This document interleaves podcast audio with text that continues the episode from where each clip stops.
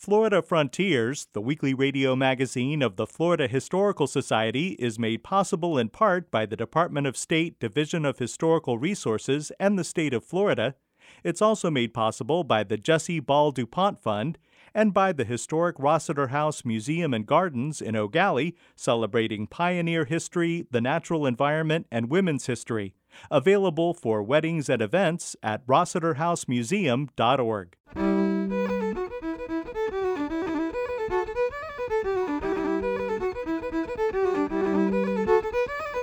This is Florida Frontiers, the weekly radio magazine of the Florida Historical Society, on the web at myfloridahistory.org.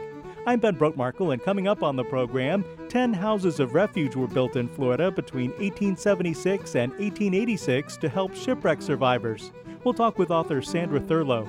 So many people are enthusiastic about lighthouses and even the life saving stations that are uh, elsewhere in the country, but the poor houses of refuge are just not appreciated as far as their importance.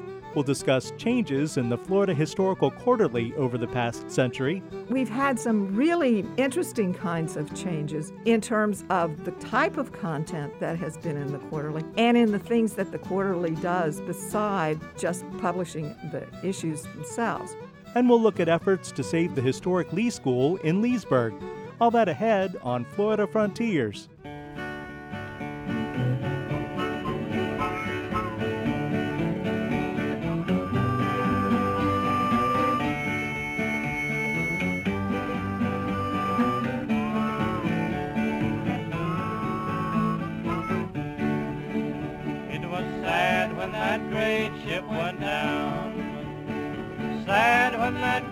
Ship went down.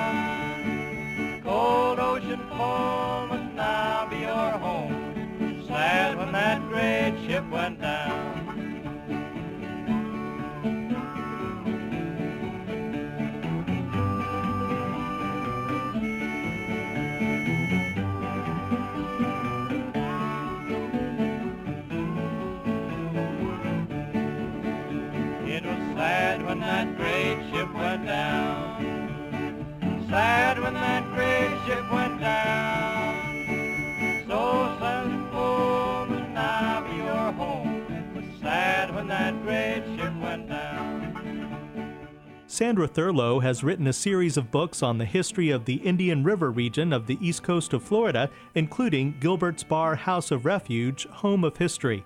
Her latest book, co authored with Timothy Dring, is called U.S. Life Saving Service Florida's East Coast. The book looks at all of America's houses of refuge, which were all built in Florida. Ten houses of refuge were built by the U.S. Life Saving Service between 1876 and 1886 to help shipwreck survivors. Sandra Thurlow. Well, it's surprising how uh, sparsely it was populated. They called it a howling wilderness, especially the lower East Coast. And uh, so when shipwrecks happened, uh, the survivors usually came to shore or got to survive that far, but then their life was in question because there was no way to find civilization, to get food or water, and they didn't know which way to go. And so after storms, the keepers of the House of, of Refuge would walk in either direction and look for survivors. Sumner Increase Kimball led the U.S. Life Saving Service from its creation in 1871 until it merged with the U.S. Revenue Cutter Service in 1915 to form the U.S. Coast Guard. He was a brilliant bureaucratic supervisor, and he was it was his brainchild because the uh, embryonic life-saving service was in terrible shape and wasn't functioning properly. So he envisioned uh, a properly run one, and he was working in the Treasury Department, and uh, he uh, envisioned a reformed, improved life saving service, and he was in charge of it the whole time. He had it such uh, divided into districts, and there were always reports, so there's voluminous paperwork surviving. Under the direction of Sumner Increase Kimball, the activities of the Houses of Refuge were quite well documented, including detailed annual reports. What's interesting is when I connected with Timothy Dring, and he is the president of the uh, U.S. Life Saving Heritage Association. It's a national group. It's not a large group, but it's a very effective group. And on their website today, you can go and you can go through all the annual reports. So you get all that primary documentation. And uh, it's so improved from the days of yore when you had to go to microfilm. Thurlow and Dring assembled hundreds of photographs for their book U.S. Life Saving Service Florida's East Coast. While written records for the houses of refuge were plentiful, photographs were not. Sandra Thurlow. Each one is precious. And uh, for instance, a few years ago, I was here at the Florida Historical Society giving a talk, and one of the people in the audience gave me a lead about a person who was in the Coast Guard, and that was what evolved from the life saving service. And uh, I connected with this man, Wally Wallace, and got two more precious pictures. Each one is precious. And Another big find recently was because of Florida Frontiers. I heard an interview of a granddaughter of a House of Refuge keeper, Samuel Coutant, who had been a keeper for 22 years at the Mosquito Lagoon House of Refuge. And this woman had been 87 when she was interviewed by Janie Gould, but, and it was like three years later that I listened to the podcast and uh, Janie said, Oh, I have her phone number. And I called her, and she's perky. And my husband and I visited her, and she had the first ever. Uh, pictures I had of the keeper in a uniform doing day to day activities at a house of refuge. So that's an example of just building uh, a few at a time the photograph collection. In addition to the 10 houses of refuge that were unique to Florida, there were also life saving stations here. The houses of refuge were manned by a keeper and his family, while the life saving stations were staffed by professional crews. While Thurlow's book focuses on Florida's east coast, she does include the Santa Rosa Island life saving station near Pensacola. I included the one in Santa Rosa because it was the only one besides the one on the east coast of Florida, in Florida, and also included uh, the Sullivan's Island Coast Guard Station in Charleston, close to Charleston, South Carolina, because that was in our same district. And so it involved, involved the same uh, men. They went back and forth, and crew members at the Sullivan's Island uh, Life Saving Station became keepers in Florida. Today, you can visit Gilbert's Bar House of Refuge in Stuart. It's on the National Register of Historic Places and is preserved as a museum. Gilbert's Bar House of Refuge is the only one of 10 still standing. Yes, it is. It's been uh, something I've continued to do. I won't give up because I think it is one of the more important parts of really early pioneer Florida. And that's my primary interest the really early days in Florida. And it's just not appreciated so many people are enthusiastic about lighthouses and even the life saving stations that are uh, elsewhere in the country. But the poor houses of refuge are just not appreciated as far as their importance. And they form such a structure for the governmental presence in Florida when there was nothing here. So people at least had that. Houses of refuge were unique to Florida. In the late 1800s, even if shipwreck survivors made it to land, conditions here were formidable.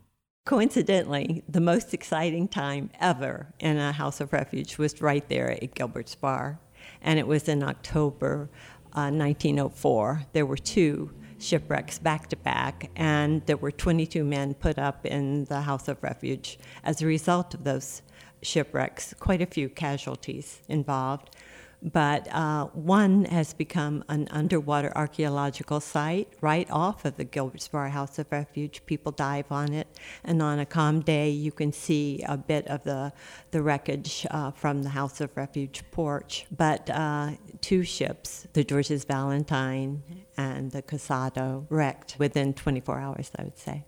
Shipwrecks didn't happen every day, of course. The 10 houses of refuge in Florida were mostly occupied by families, and daily life could be slow paced. Sandra Thurlow. I don't think daily life was so bad for the keeper, but for the wives, I just can imagine the loneliness and um, the hunger for other women to talk to, and that just didn't exist at the time. So uh, shipwrecks were very seldom And so it was just um, cooking, doing the duties of any housewife, and being lonely and doing everything under hard conditions. And for our particular house of refuge, which is right on the ocean, uh, it must have been hard to cope with just the salt spray all the time. There are many stories of individual keepers of the houses of refuge and their family members in the book U.S. Life Saving Service Florida's East Coast. Thurlow's favorite story is about a shipwreck survivor named Axel Johansson. And this is his story that he was Norwegian and he was in a shipwreck off of Chester Shoal House of Refuge. And he washed ashore with little life left in him. And uh, he passed out as soon as he got to the sand. And two daughters of the House of Refuge uh, came and discovered him and told their parents, and they nursed him back to health. And he went back to Norway. And um, it was the days of sailing ships dwindling, and his life had changed, and he remembered Florida and the good reception and care he got in, uh, on Cape Canaveral, really. And he uh, came back and married one of the daughters and I never had a picture of the daughter. And she was um, a, a, descendant of a lighthouse keeper at Cape Canaveral Lighthouse, and her mother had only known being at the lighthouse or at the House of Refuge. And I didn't have a picture, but I did just get it a picture of Kate Johansson, Kate Quarterman Johansson, last fall, and it's included in the book. When the U.S. Coast Guard was formed in 1915, it took control of the houses of refuge. I think there were eight that were still standing then, and they became Coast Guard stations, and they all received a number. Like, for instance, the Gilbert's Bar House of Refuge was 207. And so Albert uh, Axel Johansson happened to be keeper, and Kate, the woman I just described, was uh, the wife there. And uh, so he became surfman number one, and she stayed there and cared for the crew. And for the first time, there was a crew at the House of Refuge instead of just being a family. And that was true of the other ones at the same time. They had a crew. And you have to realize uh, World War I came pretty soon, and so there were additional duties of surveillance and walking the beaches for security reasons. After World War II, Florida's coastline was becoming much more populated and the houses of refuge went out of service. During times of war, the Coast Guard is under the Navy, the control of the Navy, and uh, so they had to patrol the beaches during World War II also, and also look for airplanes and, and keep their eyes out for everything. Uh, and so uh, afterwards, they were decommissioned, and every single one of them is in public land now. Sandra Thurlow and Timothy Dring are co authors of the book U.S. Life Saving Service Florida's East Coast, which covers the history of our state's unique houses of refuge.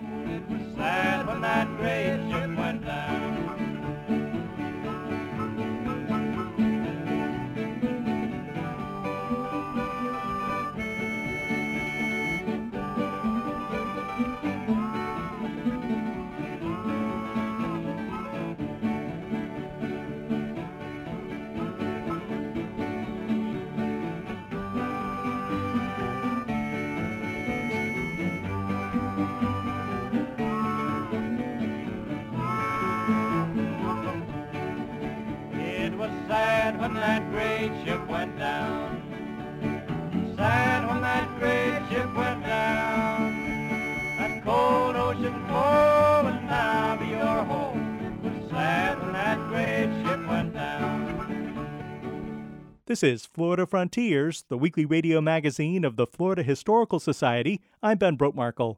Visit us anytime on the web at myfloridahistory.org to watch our public television series, Florida Frontiers, find great books on Florida history and culture, and much more.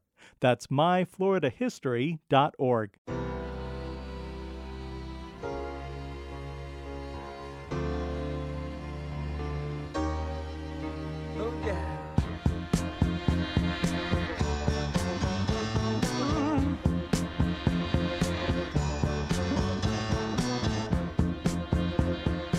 Joining us now is Dr. Connie Lester, Associate Professor of History at the University of Central Florida, Director of Riches of Central Florida, and editor of the Florida Historical Quarterly. Connie, you're editor of the Florida Historical Quarterly, as I just said. How has that journal changed over time? There have been many changes, and yet there are some things, when you look back at it, that are persistent in the quarterly.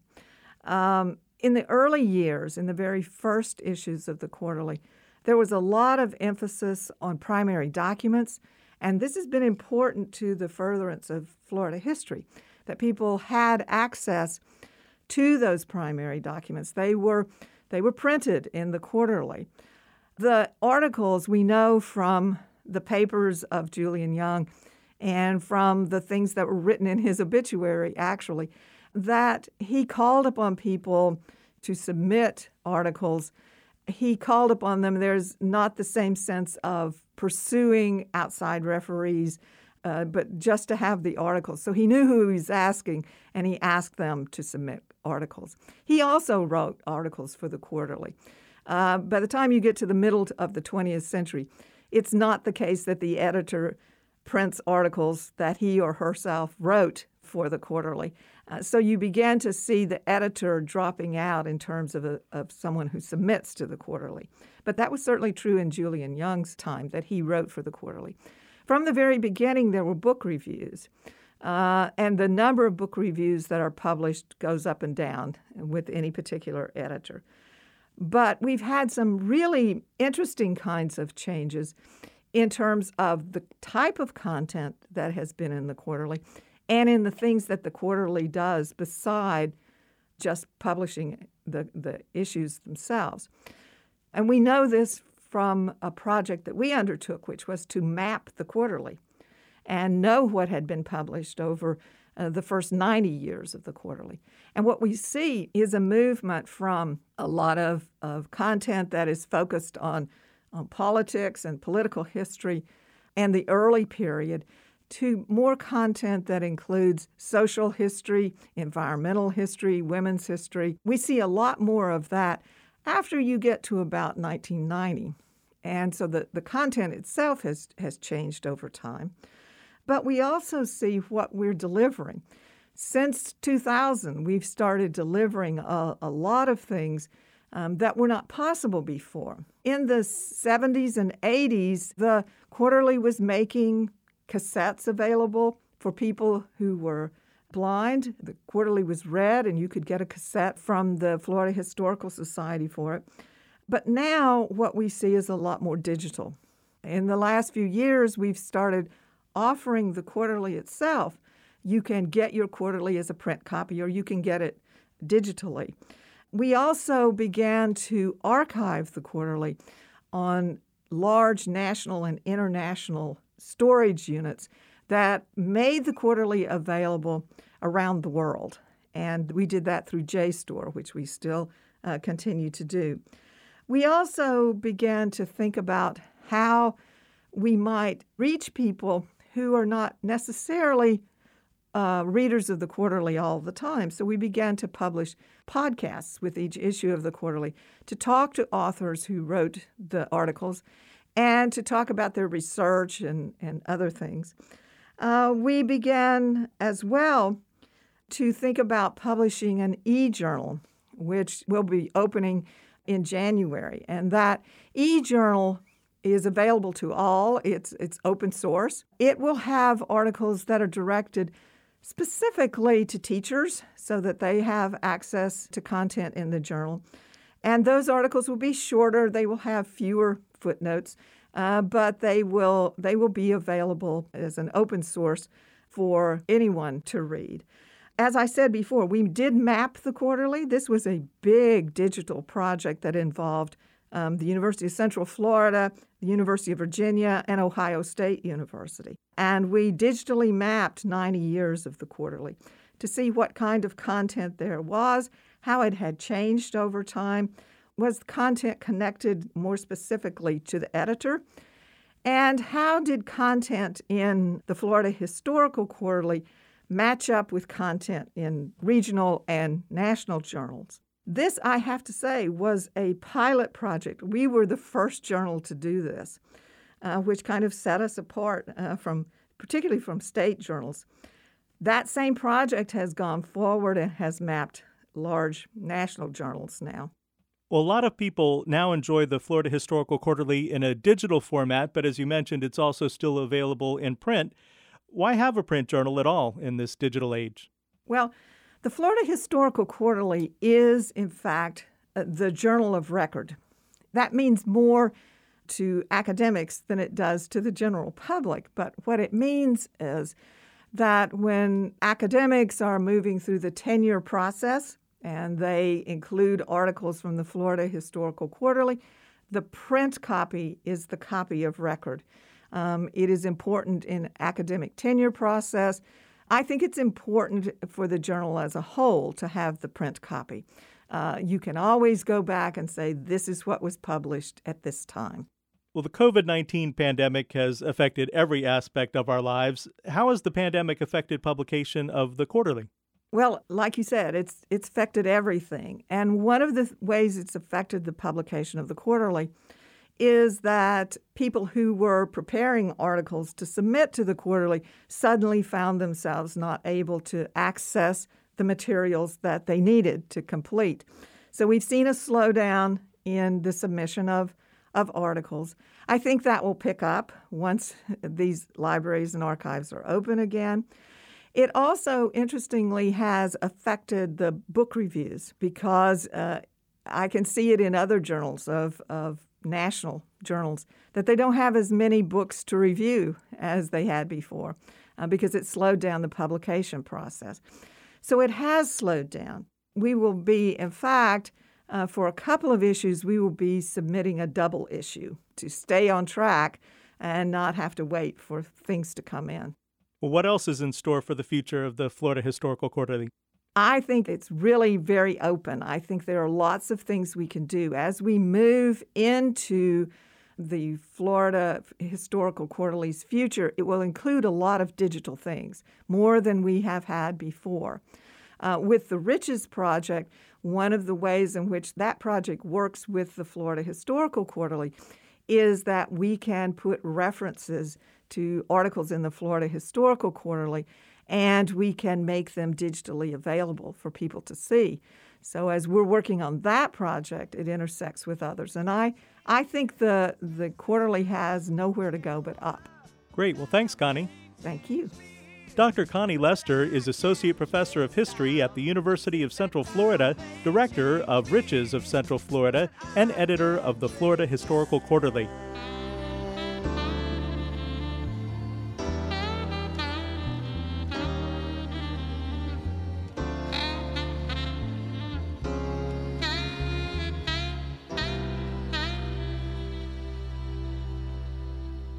This is Florida Frontiers.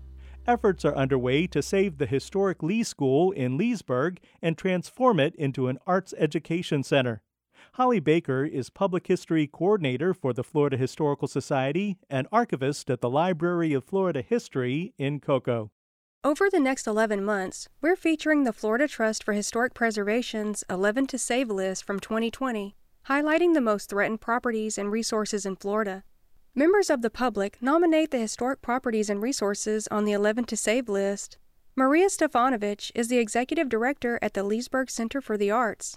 She nominated Lee School in Leesburg, Florida for the 11 to Save list. The Lee School in Leesburg, it is a magnificent brick building that was built in 1915. There's actually two buildings on the property. The south building was built first, and it was our first real public school in Leesburg. Lee School's South Building housed grades 1 through 12 until the North Building was constructed and became the high school in 1923. Between 1928 and 1974, Lee School primarily served as an elementary school. During World War II, the school also functioned as a daycare for the children of those working in the war effort. In 1974, a cafeteria was constructed and it became Lee Adult Education Center providing Lake County citizens with an opportunity to earn their high school diplomas.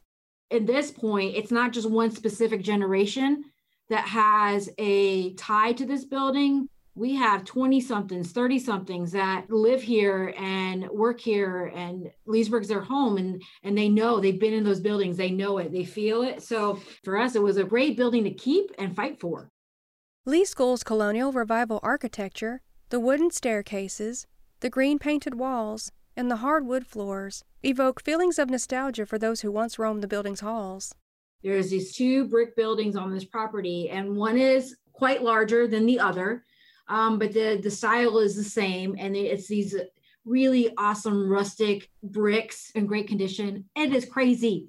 They're just really rich and these massive front doors. You've got three stories. So you're when you walk in, you're walking into the second level and there's these staircases and you've got these hints of like a really rich forest green, but you've got the woodwork, you've got old chalkboards that are still there and it's classroom after classroom after classroom. And I, when i tell you like the space in there it's it's magical. I mean it, it's just you've got these amazing hallways. So you can imagine the kids just shuffling through going to classes you know having the teachers right behind them. So I, it's just a really awesome space to be in.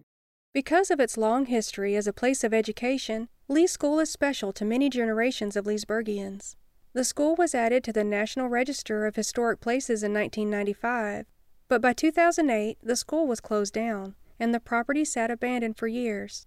It was purchased in 2014 and sold again, but continued to sit neglected. Maria Stefanovich. I love that property. I love those two buildings. I drive by them every single day.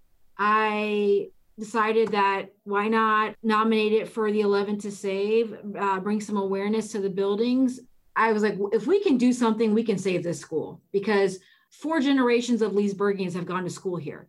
It's still fresh in everybody's mind.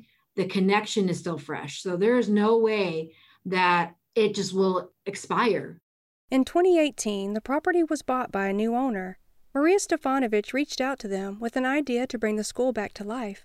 You know, I am the director here at the Leesburg Center for the Arts, and uh, one of our big dreams is to have a space of our own and so we uh, reached out to the owner of the property because he originally was looking to demolish both buildings. And we reached out to him and said, hey, why don't we partner up?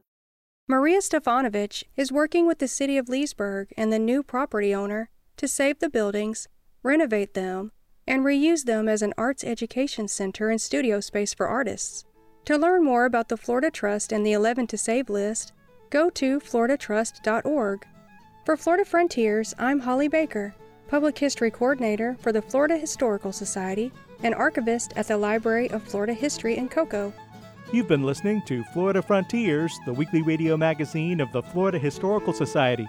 Please join us right here again next week. Until then, you can find us anytime online at myfloridahistory.org and join the conversation on Facebook. Production assistance for Florida Frontiers comes from Connie Lester and Holly Baker. Our web extras are produced by Jerry Klein. The program is edited by John White. Stay safe and healthy and have a great week. I'm Ben Brotemarkle.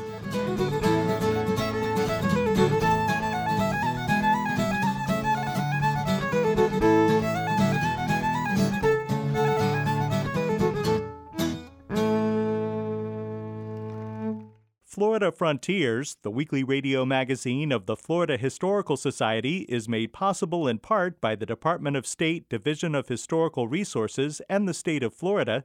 It's also made possible by the Jessie Ball DuPont Fund and by the historic Rossiter House Museum and Gardens in Gallie, celebrating pioneer history, the natural environment, and women's history. Available for weddings and events at rossiterhousemuseum.org.